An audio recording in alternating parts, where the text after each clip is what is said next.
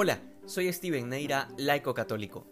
Una de las interrogantes que plantea el Evangelio de hoy para nuestra vida es cómo saber si lo que estoy haciendo es la voluntad de Dios o no. Porque Lucas nos presenta a Simeón y nos dice que impulsado por el Espíritu Santo fue al templo, y es ahí donde se encuentra con María, José y el niño, de manera que se cumple la promesa de Dios de que antes de morir vería al Mesías. Pero en todo esto, ¿cómo es que Simeón sabía cuál era el impulso del Espíritu Santo y cómo lo distinguía de su propia voluntad? Es lo que en la vida espiritual se llama el discernimiento. Pues bien, la pista que nos da el Evangelio es que Simeón era un hombre justo y piadoso. La justicia y la piedad son dos de los siete dones del Espíritu Santo, y por eso el Evangelio nos dice que el Espíritu Santo estaba con él. Es decir, a Simeón no se le abrieron los cielos, no hubo una voz audible que desde las nubes le gritó que ir al templo, y mucho menos un viento huracanado lo empujó o lo arrastró hasta allá.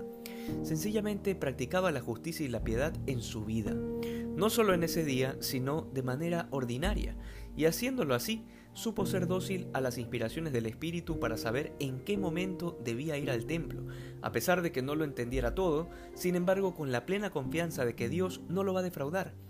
Estos detalles son claves para nuestra vida, porque muchos se han habituado a llamarle voluntad de Dios a cualquier cosa que a mí se me ocurra o que sencillamente quiero con muchas, muchas ganas.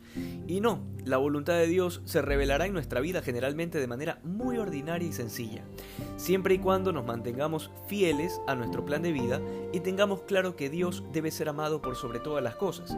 En eso consiste la justicia y la piedad. Claro, si no tenemos un plan de vida, difícilmente podremos vivir la piedad, así que si no lo tienes, acude a tu párroco o algún sacerdote de confianza que seguramente te ayudará a hacer uno. Y luego, si justificas en tu vida situaciones que entran en conflicto con la justicia de Dios y sus mandamientos, difícilmente podrás practicar la justicia. Hay que reordenar prioridades. Una vez que estas cosas estén en su lugar, la voluntad de Dios se irá viendo con mucha mayor claridad y será una cuestión suavemente natural. Ojo, hablo de discernir la voluntad de Dios, no de ponerla por obra, eso ya es otro capítulo, porque habrá quienes puedan discernirla, pero aún sabiéndola, prefieran no hacerla. Eso definitivamente será una cosa grave, más grave que la ignorancia. Finalmente, hoy celebramos a la Sagrada Familia, y el Evangelio nos presenta a María y a José sorprendidos de lo que Simeón dice de Jesús, que será signo de contradicción y causa de elevación y caída de muchos. Este detalle es providencial para entender la situación actual de la familia cristiana en medio de este mundo, sencillamente porque es un signo de contradicción en la medida en que quiere ser fiel al modelo de familia que nos presenta el Evangelio. Los gobiernos y las constituciones se han vuelto expertos en hablar de los tipos de familia, para no hacer sentir mal a quienes por consecuencias del pecado viven situaciones disfuncionales o en ciertos casos incluso situaciones de pecado. De manera que una cantidad increíble de personas ya no tienen idea de lo que es en verdad la familia.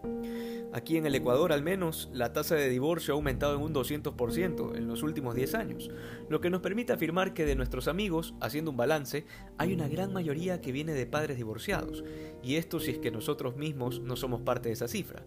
Siendo así las cosas, hoy más que nunca debemos volver a las raíces divinas del concepto de familia, que se ven reflejadas a la perfección en la Sagrada Familia, y que son reflejo justamente de la Trinidad. Esta es, en última instancia, la familia por antonomasia. Estamos llamados a vivir la comunión de Dios. Ese es el proyecto de Dios respecto a la familia. Y nosotros estamos llamados a ser fieles a ese proyecto.